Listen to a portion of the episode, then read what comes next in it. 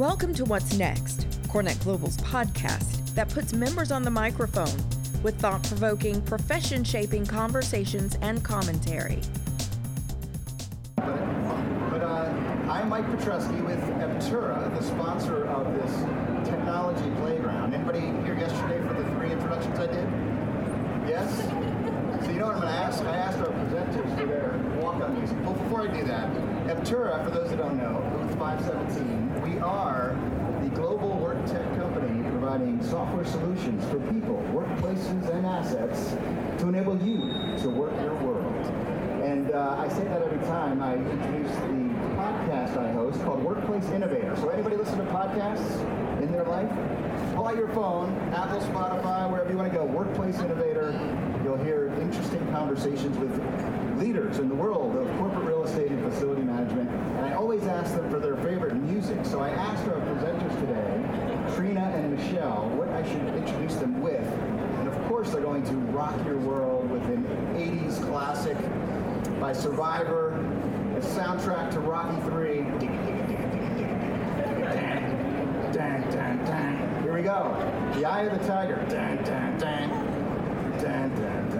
All right, so everybody, please welcome from Momentus Technologies, Trina and Michelle. Take it away. I don't even know how to. I don't know how to do that. No, it's with you.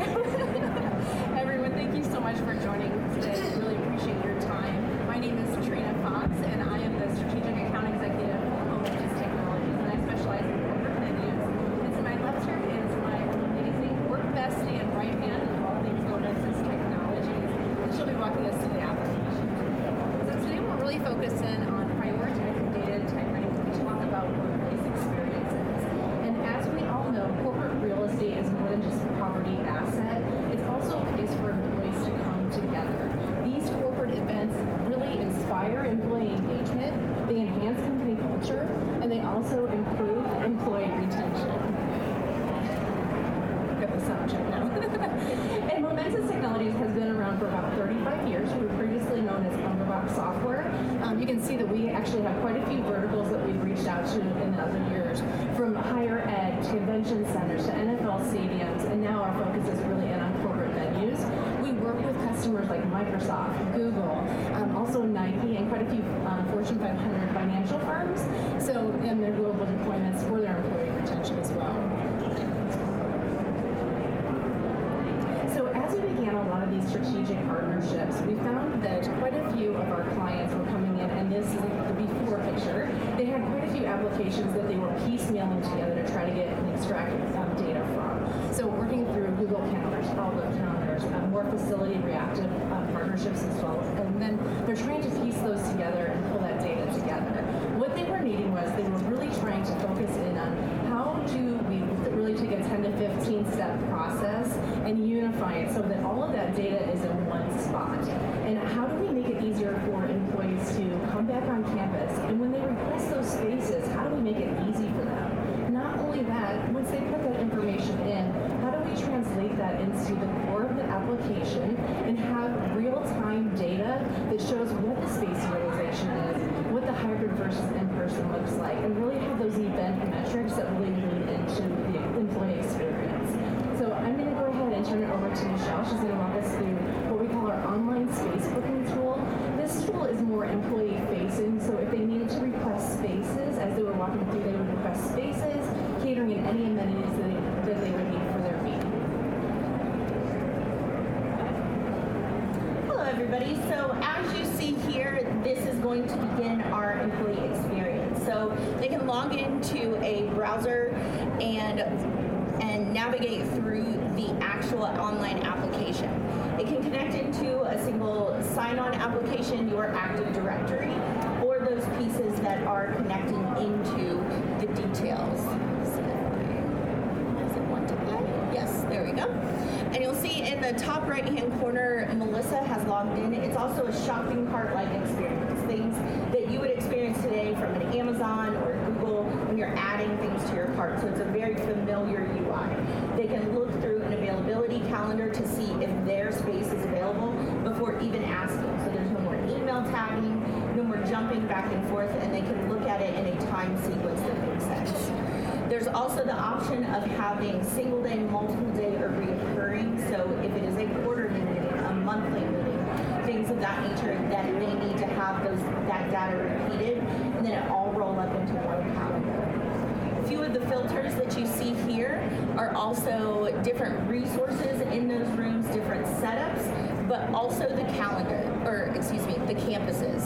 So the campuses themselves is one of the areas that we have highlighted for corporate real estate because you can have all of them roll up into one database and so have that multi-org so you're not having to go to multiple websites across multiple footprints that your venues have and they can all select that filter through one. I was just going to add a little bit of context to the fact that a lot of the partners that we work with, sometimes they'll start with a private location and get that in a approved state, and they'll add those additional campuses. But again, one database, and you're able to see across the portfolio the report on your workplace experiences and the data measures that are applied. We'll talk about the importance of that here in a second.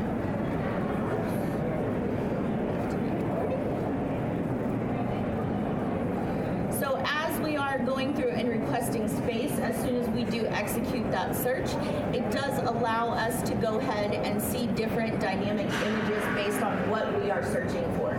So it's not just a space that they're looking for, they can also look at the requirements of the section, post in digital pictures so they can see the different formats, the layouts that are coming with it, and then also push those into their shopping cart. So they can just request the space, and that's the different different experiences that can also come into play. Not just a straight booking and I'm in.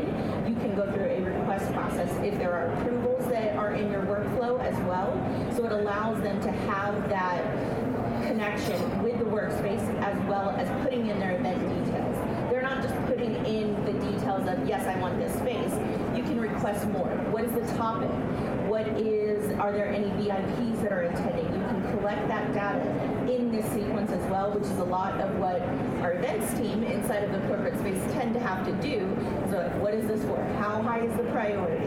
Is there a cost center that we're reallocating this to? Or do we want you to update the agenda and have a drag and drop field for us as well?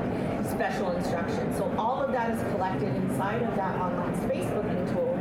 And then when we go to the next step, we can prompt them to either go into a catering process or an audio visual or even promotional items, which you see here. So it guides them along that process. So it does a lot of our work for us as event managers and puts them in the driver's seat for what they can control.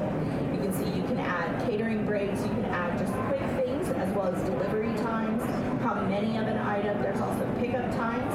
You see a little shopping cart on a few of these. Those are quick ads, so they don't have to go into details of any of those. So it allows them to have that pointed selection for each of those categories. And then as we go into a few of other, you can see a delivery time and then how many you're going to. So you can expose or close those off, and those do have fences, as I like to call them, around them, so you can't order a breakfast package past noon or something of that nature. So you can put parameters and selection then when we move into the full shopping cart here in a second, you will see the different details. So you can also expose uh, audio visual like we had talked about. And we're just building our shopping cart here. And so they get that quick confirmation. They can also review it by selecting the shopping cart. So it exposes that. So maybe they selected something. So again, it's putting them in the driver's seat.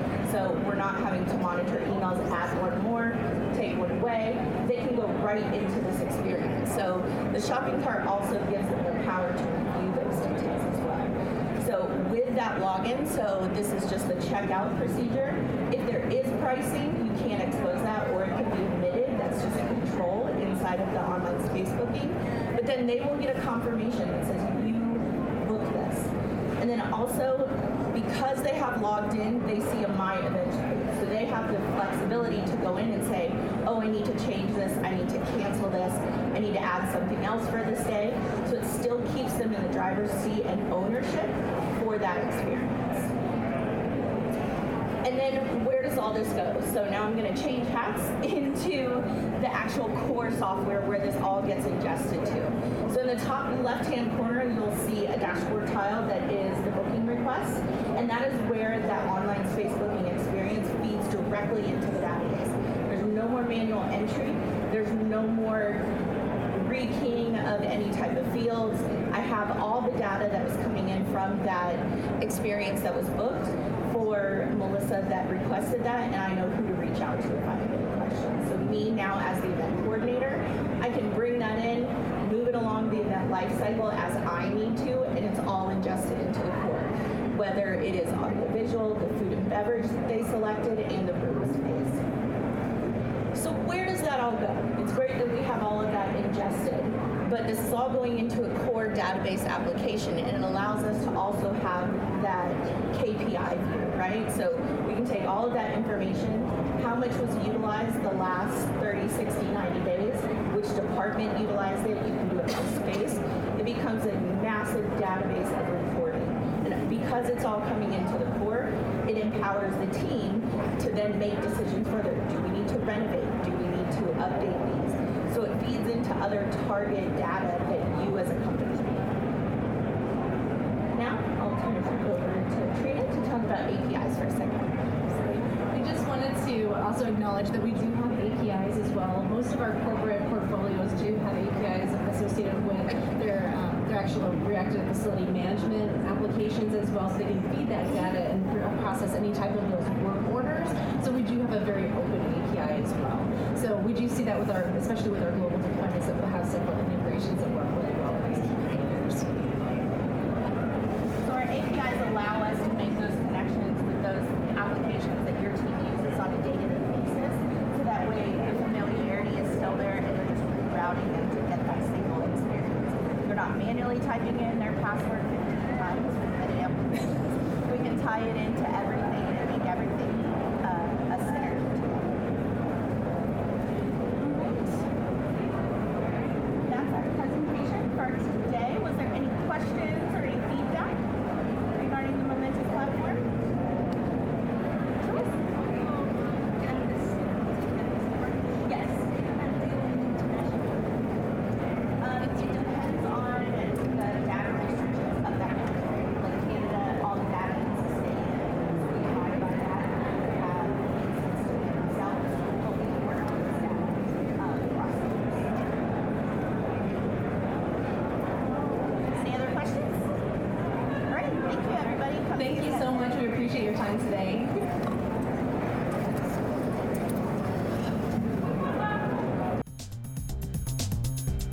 This concludes this episode of What's Next. Want to record a podcast of your own? Have an idea or point of view you'd like to share? Visit corenetglobal.org to learn more.